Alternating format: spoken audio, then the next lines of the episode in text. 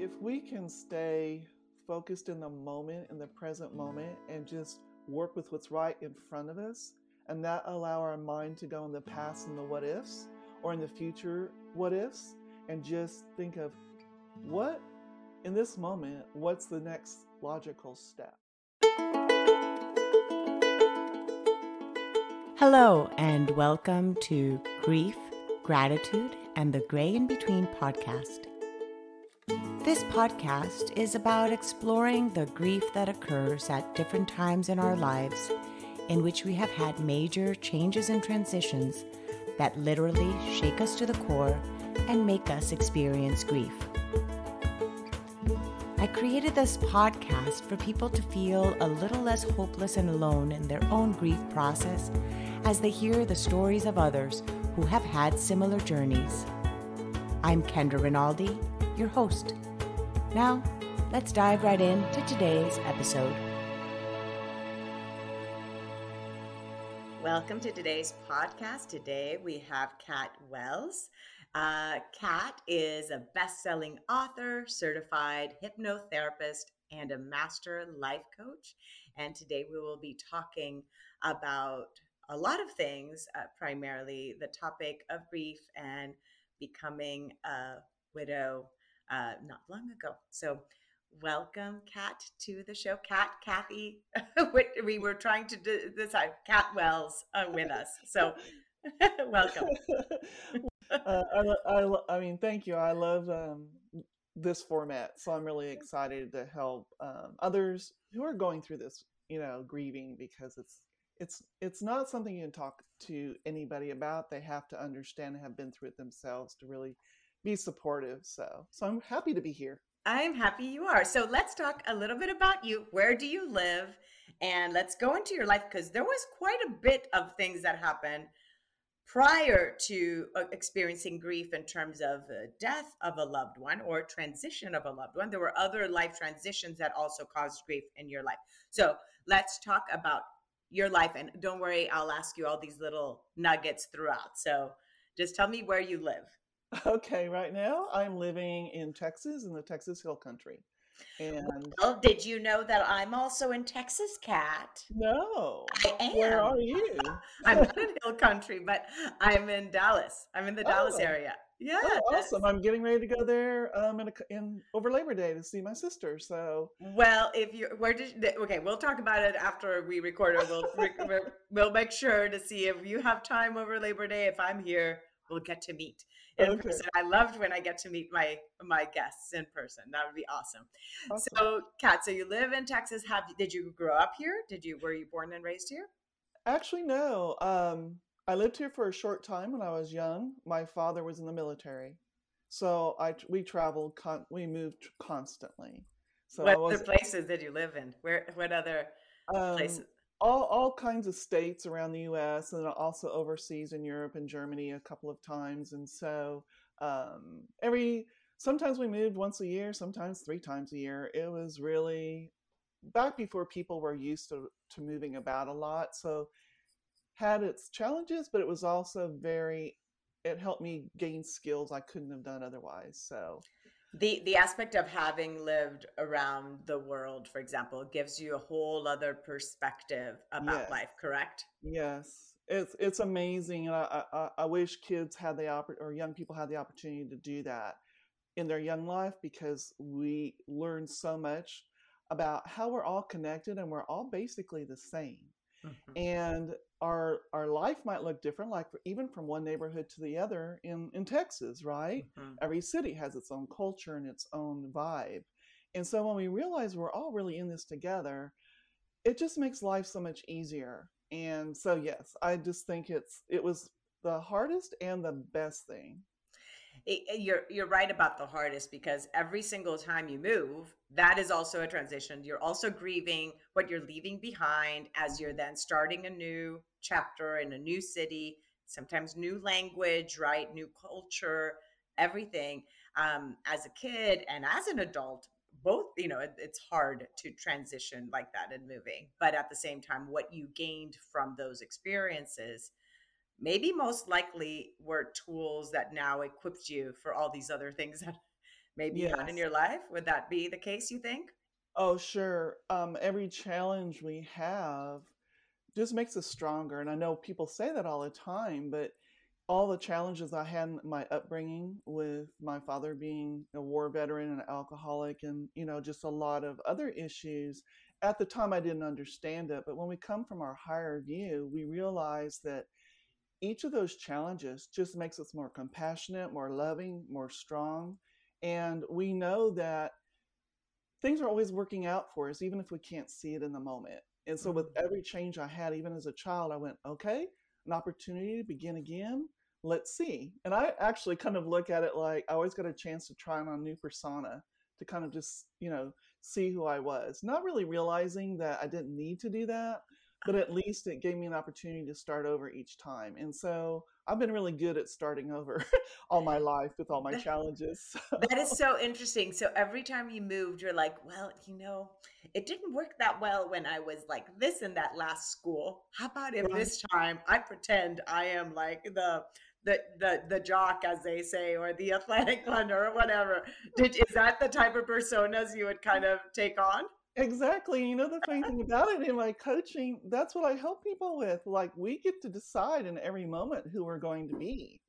There's nothing's fixed. If we understand how the conscious and subconscious work, we realize that, oh, wait a second, that's not me. In fact, I was just told that's what I was. What if that's not true? What do I want to be? Mm. And so it just mm. makes it more exciting because you get to like try all these different aspects and and moving just made it easier because i was starting in a whole new community where nobody had a story about me right? It's the stories that people have about us that kind of create who we become or think we are. That that is so key what you just said. It's the stories others have about us but also the stories we've created about ourselves that we then make it be our reality. And a lot of times we then struggle like really who am i with all these labels. Who am I if I were to remove this, this, this, that? And it just comes down to the core and essence of mm-hmm. who we truly are. Right. Right. right. And that's love. That's who mm-hmm. we truly are. Is love. It's that's our essence. That. Yes. It's our essence.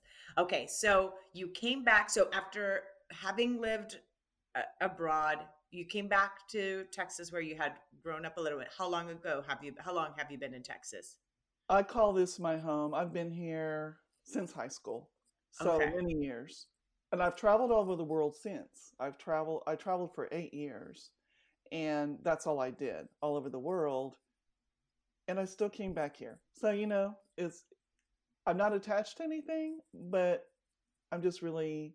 It's it's funny how um, we have stories about where we should live or what we should or shouldn't do, and what I realized was what feels good. This feels good. There's no analyzing it. And someday maybe it won't. Maybe there'll be another opportunity or something more exciting. But yeah. And that's okay. And that's yeah. okay. And you can move then. And you that's the thing. You already know you can pick up and move because you did that all your childhood. So right. uh, so you've done that. So let's talk about the other transitions that ended up occurring through your life.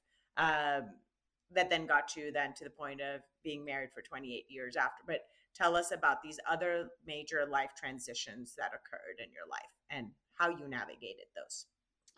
Oh wow. Um, so, okay loaded question.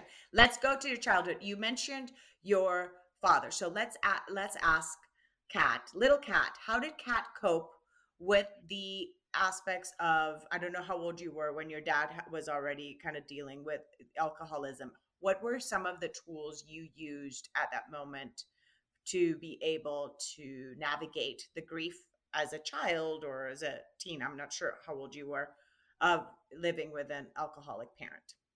Um, well unfortunately my dad was very young when he went to war and he was a pow as i said and so um, that all happened before i was born. Can you say what, what is pow i'm oh. so oh, not literate in prisoner, any of the prisoner of war. Of war. Thank you so much for that. Okay. I'm like I'm not literate in the in the in those terminal in the what do you call what do you call those when you say those word uh, acronyms acronyms yeah, yeah. I'm not li- LOL is about as much as I go. well, that's the best one. yeah, so he was a prisoner of war in Korea, and okay. he was only 17 at the time. Oh wow! and as you the more you know about how our brain works and how our development works it was really it's detrimental but that's another whole story mm-hmm. and so i was born into that situation um, they did a lot of things to try to help him uh, you know like shock therapy and things like that but what he went through was so traumatic and of course as a child i had no clue so i grew up walking around like it was a minefield because the simplest little thing would trigger something and as a child, I felt like I was the cause of it. Mm-hmm. And so I tried to be perfect.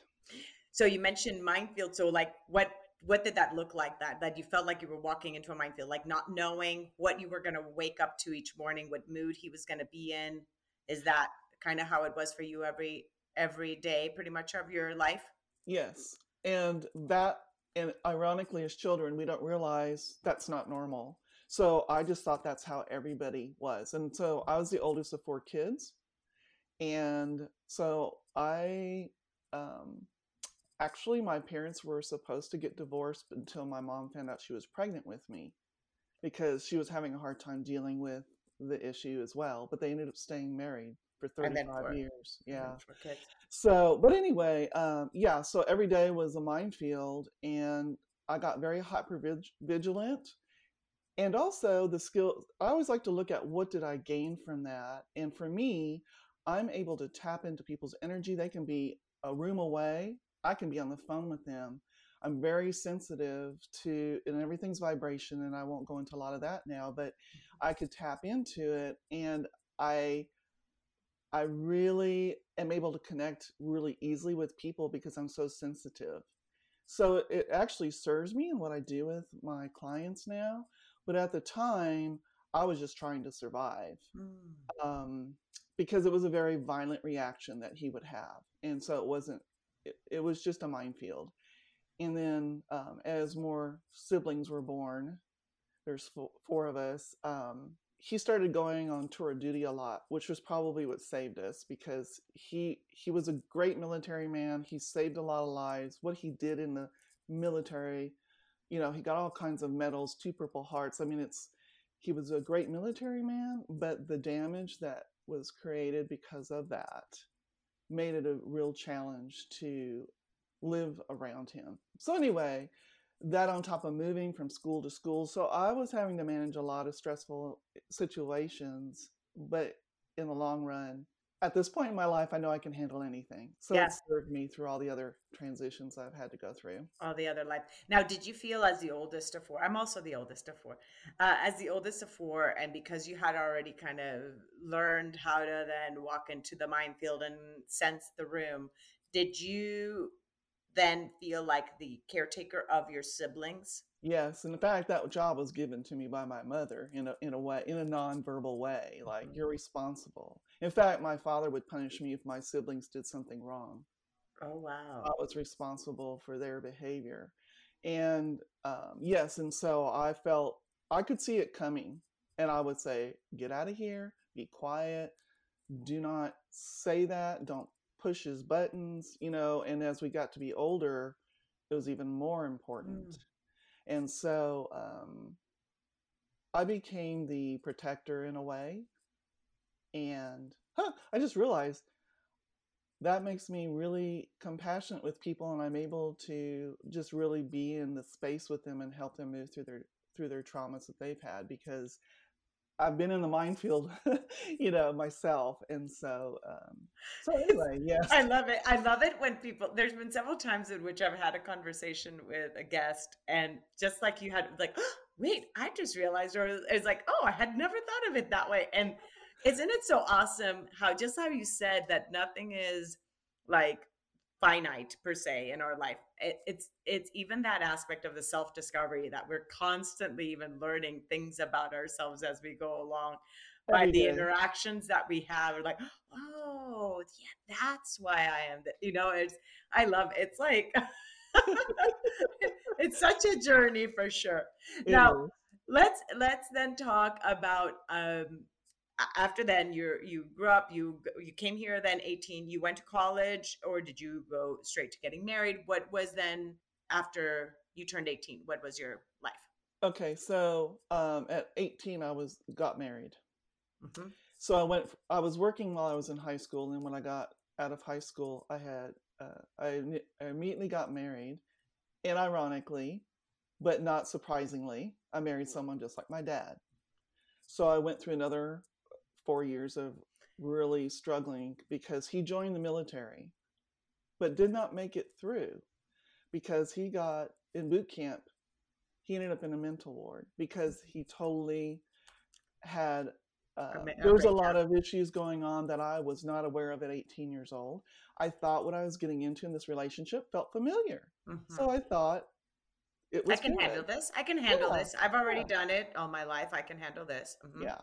So um, it was a long four years. He was in, you know, in the military hospital for almost a year. And um, and then when he got out, like my father, he became abusive because when we don't feel we have control of our life, we sometimes act out physically to feel like we have control. The frustration just has to come out. And if you don't know how to handle it, it comes out in ways you don't necessarily wouldn't choose, but it has to come out.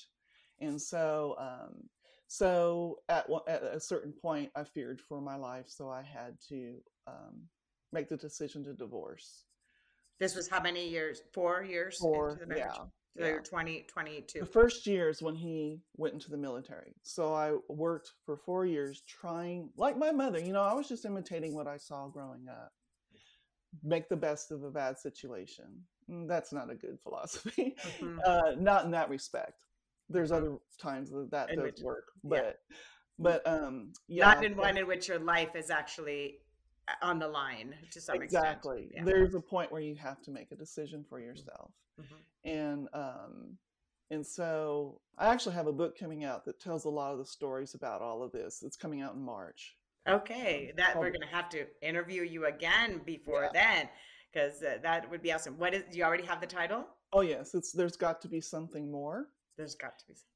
Yeah, and we're working on the subtitle still, but the book is done. It's in editing, so it should be coming out in March, and um, it talks about you know how do you move through these types of things and why do we do what we do not understanding how how our personalities form how our subconscious holds all these memories there's so much to it that we don't understand and so we beat ourselves up a lot of times because of the choices we make or the choices we don't make and um, we're all doing the best we can with what we understand so now let's talk about that so we do the best we can with what we've got we gather tools in order to know how to navigate through life. So let's talk about the tools you then started to gather then. Here you are at 22, you divorced your first husband.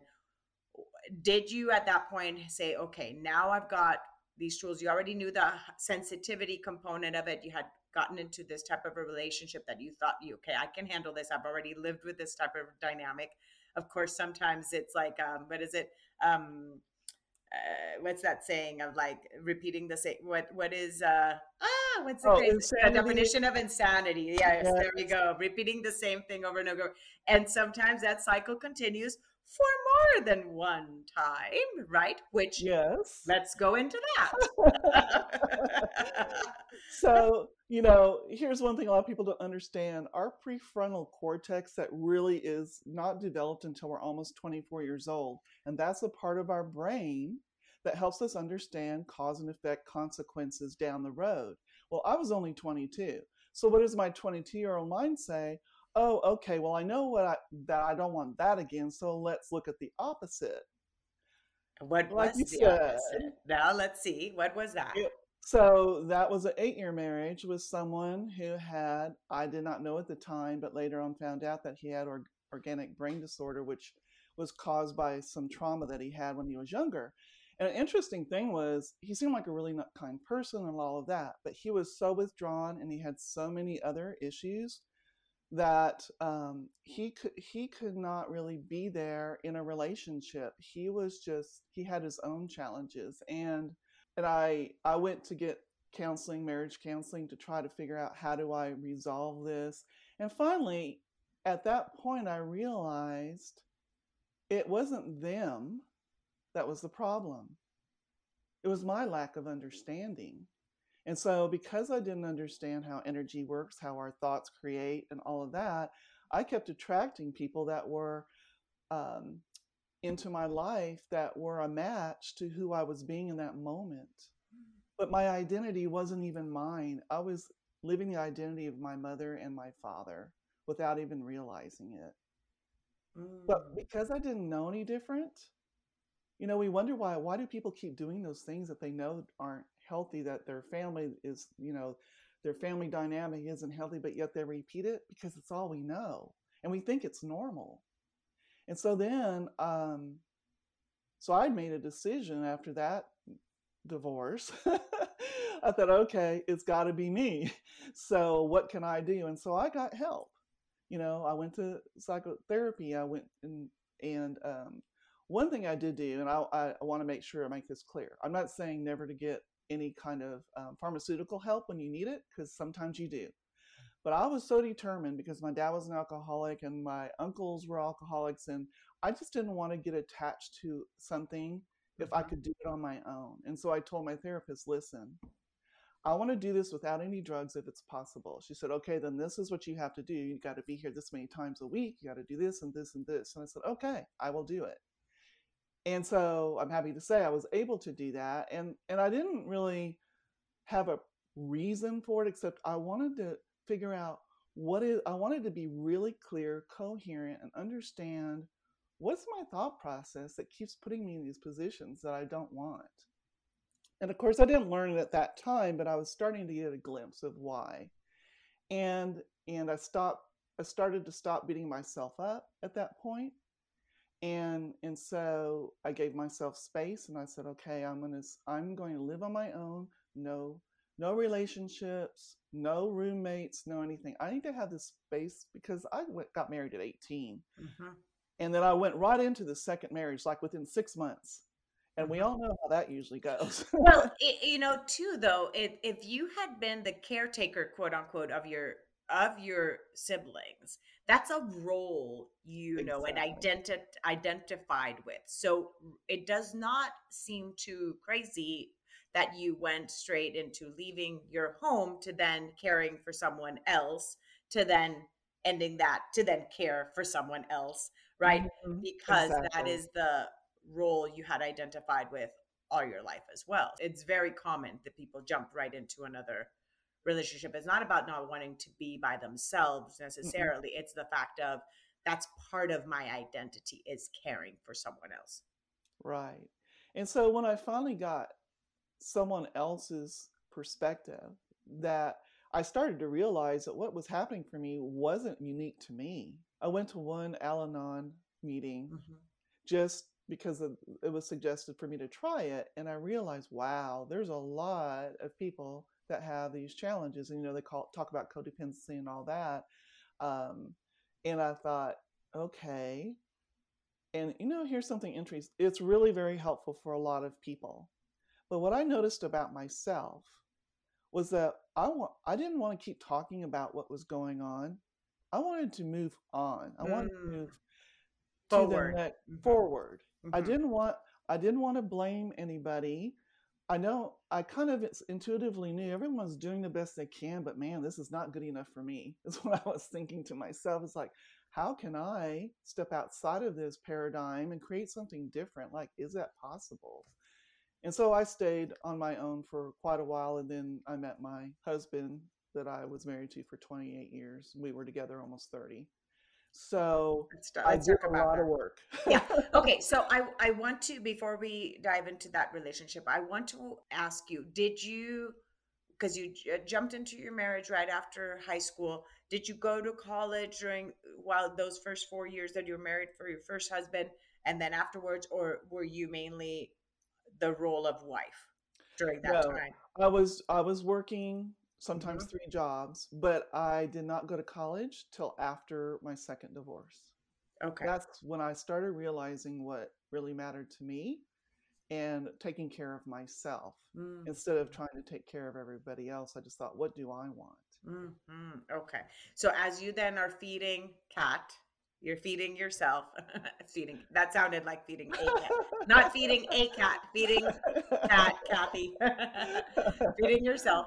Um, that you discovered then more of who you are, and then you found your now late husband. But tell us then about how you met and the shift now of the spouse you did end up marrying. Okay. Well, it's kind of funny because I I was out with some friends. We were planning our class reunion, and I met these two guys came in, and they were together. And one of them asked me to dance, and then, and I didn't realize at the time, but my husband wasn't the guy. It was it was his friend. And later on, Mark, my my late husband, asked me. Well, they asked me to both asked me to dance, so I danced with both of them.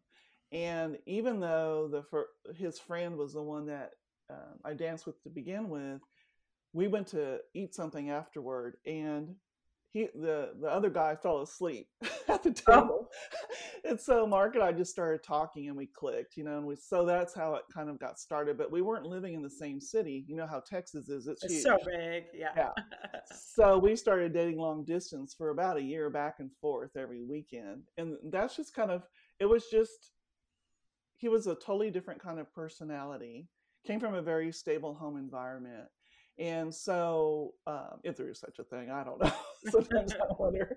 But um, compared to mine it was very stable and a really big family and so kind of how we met and so when i ended up moving out of san antonio that's where i was living at the time to to where he is and that's where i started going to college.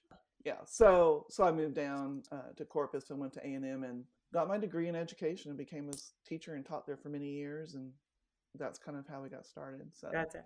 now how did you transition from being a teacher to then becoming a hypnotherapist and a life and a master life coach Okay. So, Did that come after Mark's passing, or be, or this uh, transition, or still this is while you're married in the 28 years? Well, while we were married. Okay. 28 years. Well, interestingly, when I first started college, my intention was to be a child psychologist and to be an art therapist to work with children. But back before quote unquote the internet, we had to actually be physically in the classroom. So if a college didn't offer a particular program, you had to go to that college that did, and when that was Colorado, and I was just newly married, so that wasn't going to happen. But regardless, that first two years I took psychology courses because I really wanted to understand how our conscious and subconscious works. Well, once I decided to go into education because I had a lot of miscarriages, so those are other losses that I had, and I couldn't have children. I love kids and I and I wanted to be. I thought, well, I'll just be a teacher and I'll help children that way because a lot of those kids don't have the resources to get the support they need, and so so anyway, so I studied the psychology for the first two years and got my you know um, a degree, my fine arts degree in that, and then I went on to get my bachelor's in education, and I am so grateful that I made that decision. That my own challenges made me want to understand because when I took that into the classroom, I was called the uh, they called me the last chance motel for the kids that had lots of issues with behavior because they knew that if they uh, because of my intention and my and my compassion for where they were because I totally understand it um, I was able to help a lot of kids who would otherwise be in juvenile mm-hmm. go to mm. they call it juvie they actually go there, live there. It's like a mini prison. Mm-hmm, mm-hmm. And I thought, oh no, they just don't have what they need. And so it was awesome because people say, oh, you got so and so in your class, and you got. I said, awesome. I love the challenge because I know what's going on with them. And so I'm so grateful that I made that decision to take care of myself because it allowed me to take courses. And rather than getting in my head, say, okay, a teacher needs these courses, I just said, I want to understand why we do the things we do. Let me ask you regarding that part of being an educator and knowing that you could really be that turning point for a child's life. Now, some years later, after having educated some of these kids, are any of these people in your life or have come to your life in some shape or form that you know where their life is like? Because I'm one of those that I'd be so curious to know how their mm-hmm. life turned out. Has there been that Yes, please. Yeah. Could you share, please? So there were, um, there's been several actually. And I'm gonna cry probably because I'm like that part of how much someone's someone's kindness can and this is anybody's like you just had that particular role as an educator but how it could just completely shift and again be that pivotal moment is just like moves so yeah sorry. Yeah. Oh no, I've I've been really fortunate because you know, as a teacher, you don't ever know if you make a difference necessarily yes. right away, but down the road, because I taught fifth and sixth grade, which is kind of a really hard time for a lot of kids. They're Mhm. making that transition from being a kid that can do no wrong in their parents' eyes to a teenager that can't get anything right, right? and, and so that transition period is really important in a child's de- development and that's why i'm so grateful i took the psychology courses because i understood that and i talked to them as if they were mini adults because at that point that's what they were step and they think they are anyway you know oh and yeah we all are. at the age of two we already think we know more than our parents right? exactly and in some ways we do that's the irony of it if you if you study the science behind that but anyway um, yes i've had several students that will find me on facebook thank goodness for facebook and um, i've met with one of them is actually a professor here now in san antonio at two different universities heading up women's studies and she is you know they've reached out to me and let me know how much what i did determined what they chose to do in their life. And that just that's the best gift ever. Um, to see that you made a difference in a kid's life that was struggling. I had one young man and it really, really surprised me. I was at a um, i had been out of teaching for a while and i was having dinner at a country club in corpus and i i when the kids grow up i still recognize them but it's mostly their eyes that i hmm recognize it's something they about say the eyes don't change that's what i've heard the eyes don't they change don't they are the window to our soul is it not Exactly, and it's truth. It's truth, really. Um, and so I'm sitting there having dinner with some friends and my husband, and this young man walks up, and he's our waiter, and he's grinning at me, and he goes, "Hi, Miss Wells." I go, "Okay." Fifth grade. I can't remember what year. It's been too long, and so he told me his name. And he goes, and this was a child who had bad experiences with school before he came to my classroom. He wasn't a bad, you know, labeled bad, and I hate hmm labels, i know i know he wasn't labeled bad, but he was not wanting to be in school. He refused to do his work and all of that. And so, uh, one of the things I do at the beginning of every school year is I would send homework home for the parents on the first day of school, which the kids love because their parents had to answer all these questions. And and so one of the questions that I asked, which was so powerful because it told me so much about their family dynamic, their family home, what their parent, whether their parents were supportive of them or not, whether they were overprotective, whether they really didn't give them enough attention.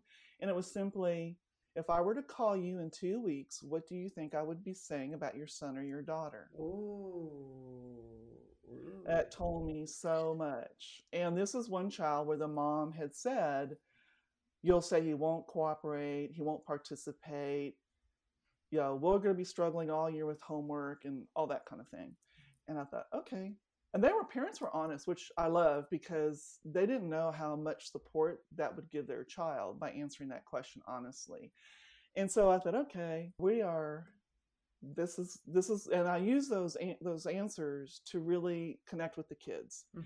and see why you know find out what's because there's an underlying cause right so we discussed it and we didn't discuss it he didn't know what i was doing i was just had a conversation with each of my students so he started participating in class he he was having fun he was feeling successful and he, i never had any issues with him at all he was a perfect student and I didn't think that much about it because he was pretty easy. You know, I thought, okay, I don't know what the problem was, but this kid's awesome. And so I just kind of, but I remember his name, you know, because he's just one of those lovable kids. But for some reason, something happened in his early years, which happens to all of us. Our personalities form before we're six years old. Mhm. So whatever's happened in our life with our family or whatever has really affected who we believe we are. And I'm not saying it's to blame anybody. It's just we don't know that that's how we form our personality. And then other people start, like we talked about earlier. Adding the labels to it or the stories. Yes, yes, especially, yes. labels. That's another whole call we could do. But anyway, he had a great year, so I never thought that much more about it. Well, then when I showed up at the country club, and I don't know what that was, 12 years later, 15 years later, um, it must have been much later because he was only 10 or 11 when he was in my class and he was 20. Yeah, so it had to be at least 10, 10 or 11 years. And he's waiting on us. And, and all of a sudden I remembered, Sergio, you remembered my name. I said, don't ask me what your last name is. I don't remember your first name. And, and he, I said, How are you doing? He goes, I'm great. I said, So what are you up to? And he goes, Well, I'm graduating from college this week. So he stayed in school, That's right? awesome. Because Yeah. we all know how college is it's a, it's a commitment. Mhm. And uh, I said, So what are you going to be doing? He goes, Thanks to you, I'm going to be a teacher. Oh, It's like, oh my god and i'm going to cry right now it's like oh my gosh i can't believe seriously i said i didn't do anything he goes yes you did you just don't know and i thought oh my gosh thank you well not only that was everybody at the table was looking at me and i was crying i was like oh okay well when i left the restaurant i picked up my coat and when i got home I put my hand in my pocket and there was you know how when your kids i don't remember if you did this I don't know if you did this but you you make a note for your friend and you form it in Fold a it. triangle yeah, yeah, yeah. well, I found one of those in my pocket because that was a joke. With in my classroom, they were allowed They to pass do it around. Oh, They were allowed to do it, but they had to put it in their mailbox, and they couldn't read it until the mail till they were till the mailman came, you know, an appropriate time in class. And so they could write notes and stick it in everybody's mailboxes. But um, so he he did that. He made a note and stuck it. I can't believe he remembered that. Put it in my pocket, and it had written me a nice long letter about you know how much he appreciated that I saw him for who he was Hmm. that I didn't allow labels in my classroom. So beautiful because, you know, a lot of times, again, we do not know the impact we have on someone's life. Sometimes people will probably not hear it because it will be in their eulogy or, you know. Exactly. Exactly. So, how amazing to be able to hear it while you're living, not just it, as you're like observing your funeral and everybody's saying all these wonderful things of how it is that you impacted, right? And we all have that opportunity of of creating that change. So thank you for sharing that. Now, let's jump now into your marriage and Mark and his diagnosis and um, how long was he sick before he passed away? So Before um, he transitioned, we already had sorry transition. Yeah. We had, Oh, had, okay. uh, we had to. Uh, Kat and I were talking about like what word would you like me to search because I'd like to ask that to my guests sometimes because sometimes some words may be triggers and so I try not to use a word that may trigger someone else in the, the that expression of someone passing. So that's why I'm like passing in this case transition. So let's uh, let's talk about that. So um, I had in two years' time, um, my father passed away young. He had been exposed to Agent Orange in Vietnam, and so he was only 59 when he passed, and my mom lived to be almost 80. But um, the year my mom passed away, before she passed, she got she got cancer, and so I had uh, lost Was it your uncle? Was it your uncle or uh, also or your a sibling? It was it was Your my mom? I lost my um my best friend, Mm, two other close friends, my brother-in-law your who was only okay. 51, and then my mother, all within a very short, like less than three year time Mm. span.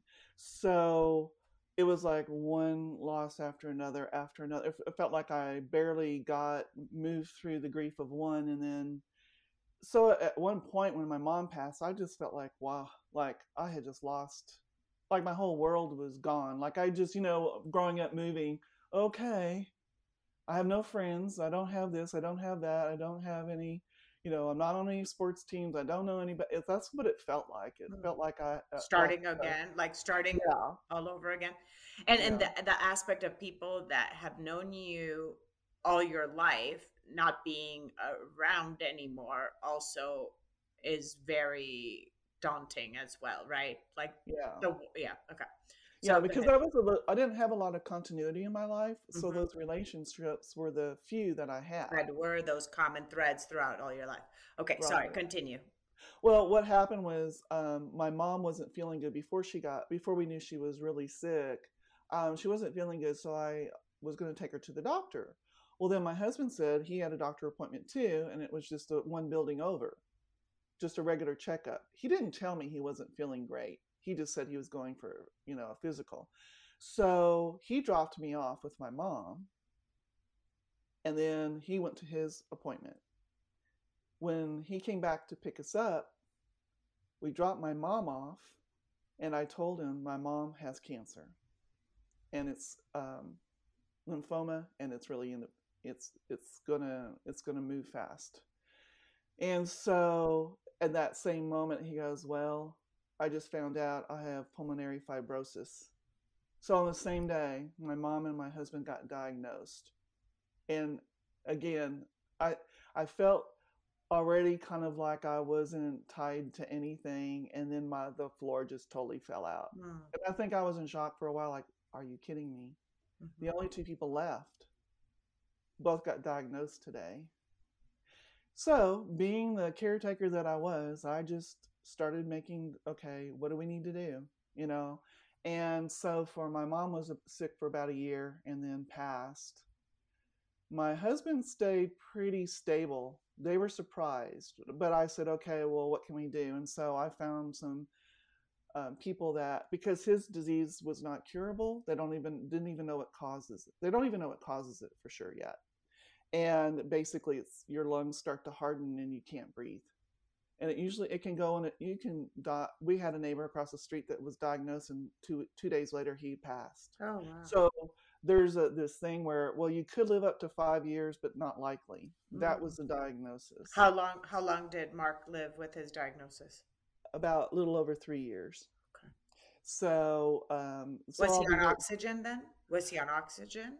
Towards the end. But what was weird was he was fine. He was out playing golf and doing all his normal things, and I was sending him to friends of mine that do all kinds of different modalities of health um, healing, right? And and we won't go into it because it's a longer discussion. But there's a lot that we can do with our own mindset that can heal our bodies. In fact, we could heal ourselves completely if we understood how to do it, and we believed it was possible. Mhm. But um, so I helped him with that, and I think that's what gave him the quality of life for like almost three years. And then one day he went to go play golf, and when he came home, he had a stomach ache. And I said, "What's going on?" And he was not one to complain. Like he was very stoic. He goes, "I'm just not feeling good." I said, "Okay, well, I had a a client call, so I went and did that. When I came back, he was still sitting in the same spot. I went, "Uh oh, something's wrong." And he goes, It just seems to be getting worse. And I said, Where is it? He goes, In the side. And I said, Well, it might be your appendix.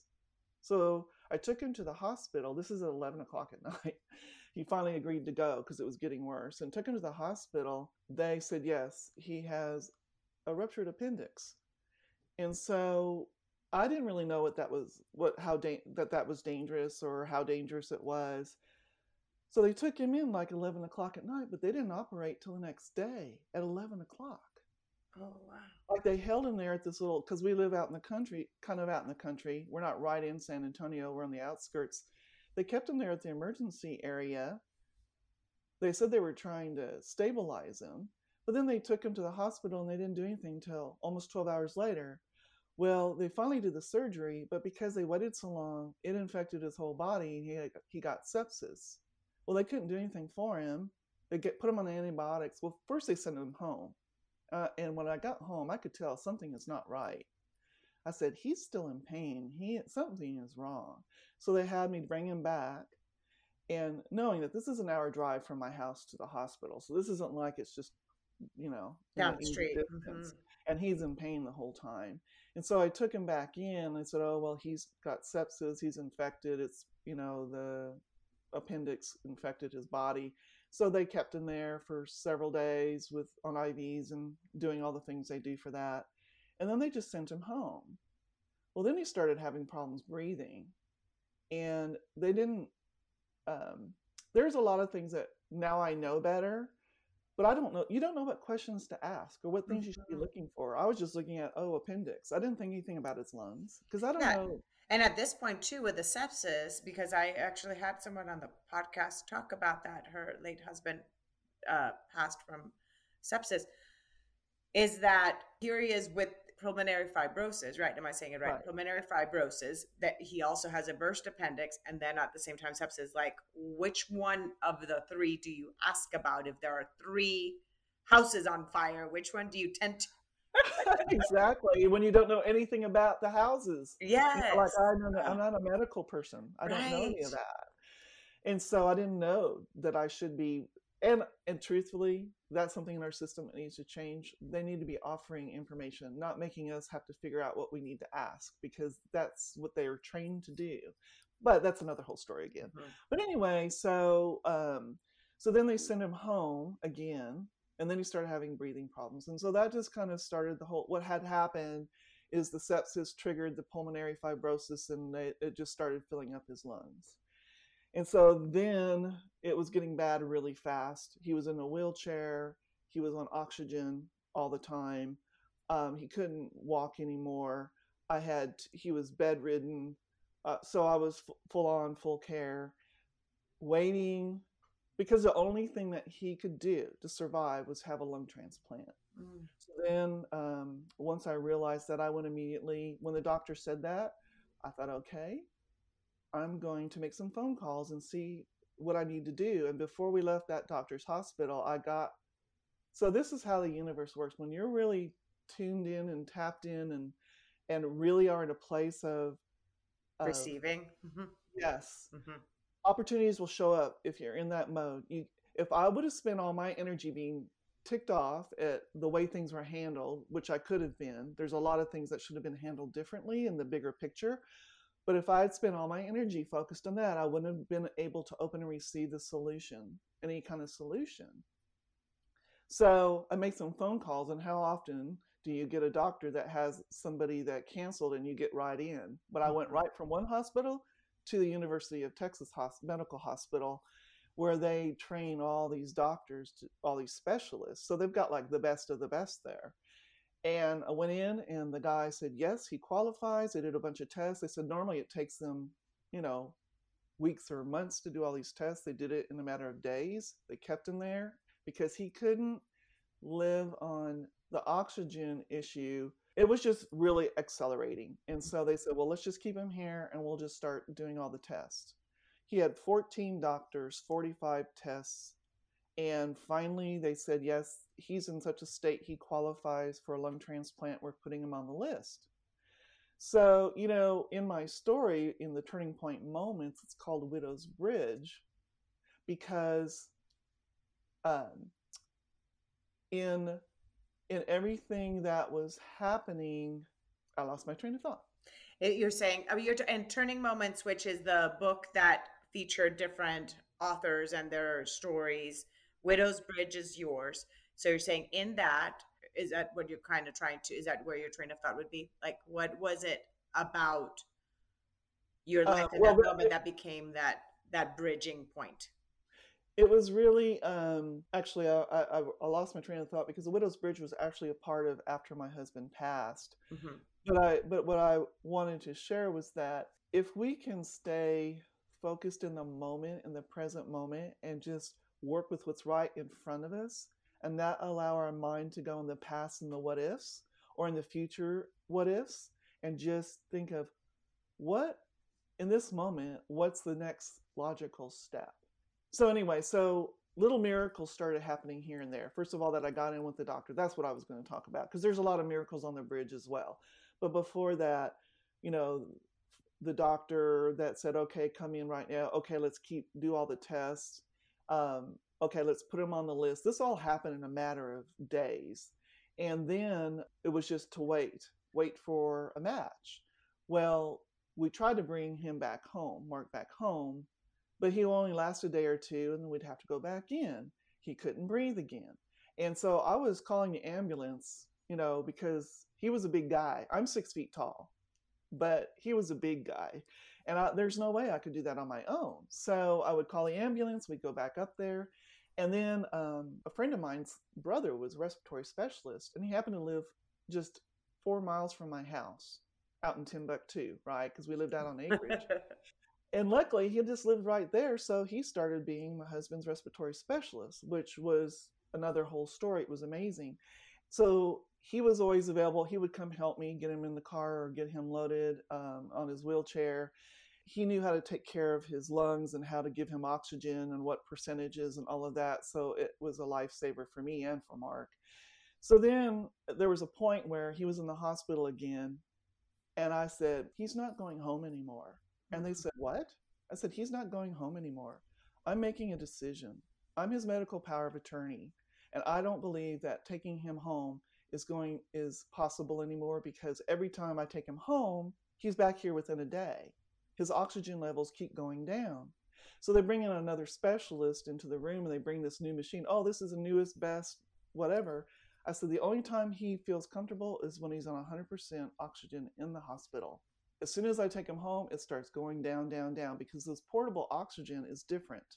It's not the same as what the ho- hospitals use, and it's not the same percentage, whatever that mixture is. Mm-hmm. And the only reason I'm mentioning this is that I finally had to take a stand mm-hmm. and not allow what everyone else believed to affect to to just follow what they said. And I said, I know for certain this makes a difference. And he said, Well, let me show, let me go. I said, If you want to hook him up to the machines, I'll show you what I'm talking about.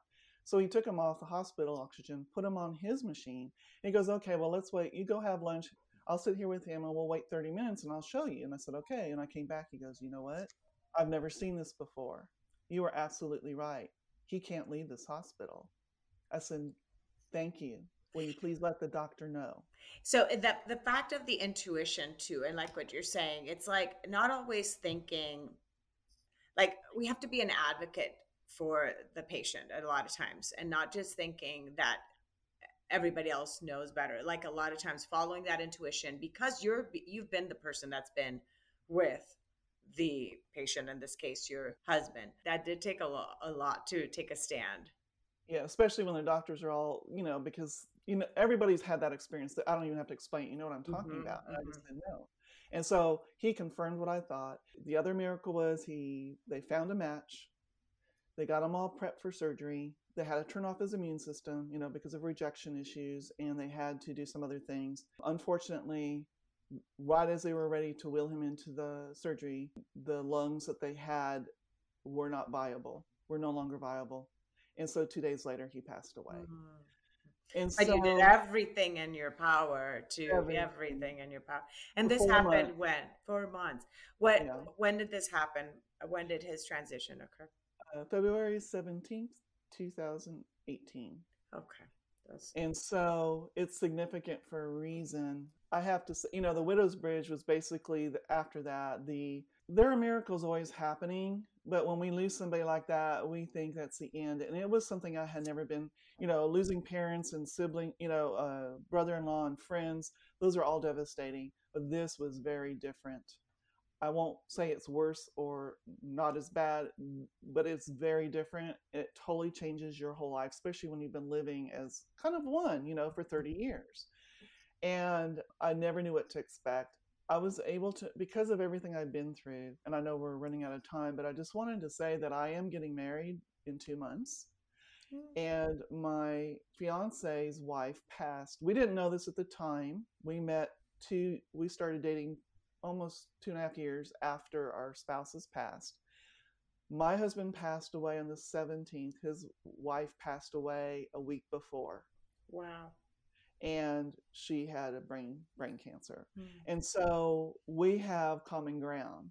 We both know that this is a unique situation and anyone that's going through it just do your best to find people that understand what you've been through because no one else really can. If they haven't been through it, it's they can be supportive and they can be kind, but but they can't really support you in a way that someone who's been through it before. And like it's been for it'll be uh, four years. We're we're getting married in November. February will be four years for both of us. But there's not a timeline either. That's the other thing. Everyone has to go through their process. It's unique like you're unique, your process is unique, your challenges are unique.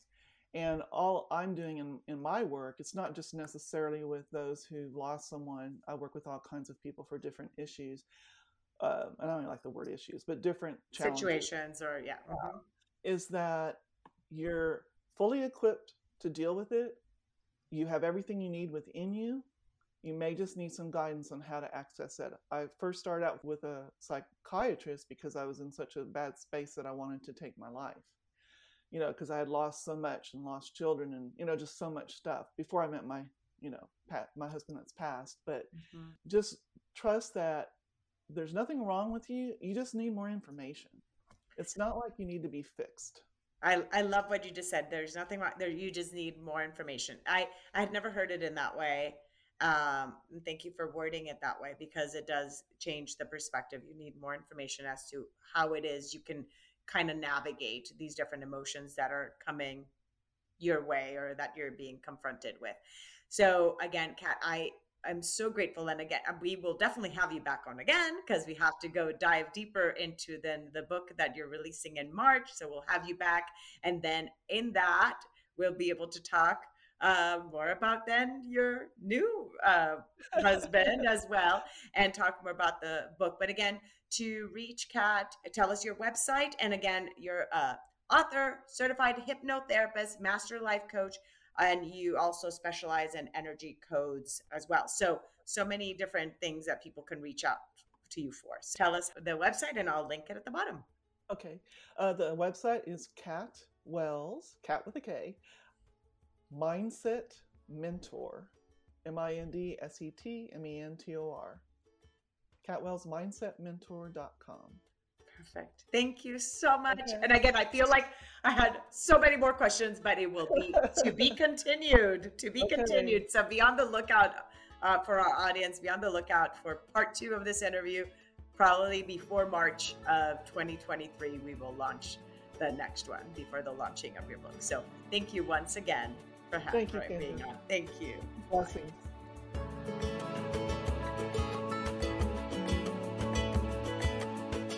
Thank you again so much for choosing to listen today. I hope that you can take away a few nuggets from today's episode that can bring you comfort in your times of grief. If so, it would mean so much to me if you would rate and comment on this episode. And if you feel inspired in some way to share it with someone who may need to hear this, please do so. Also, if you or someone you know has a story of grief and gratitude that should be shared so that others can be inspired as well, please reach out to me. And thanks once again for tuning in to Grief, Gratitude, and the Gray in Between podcast. Have a beautiful day.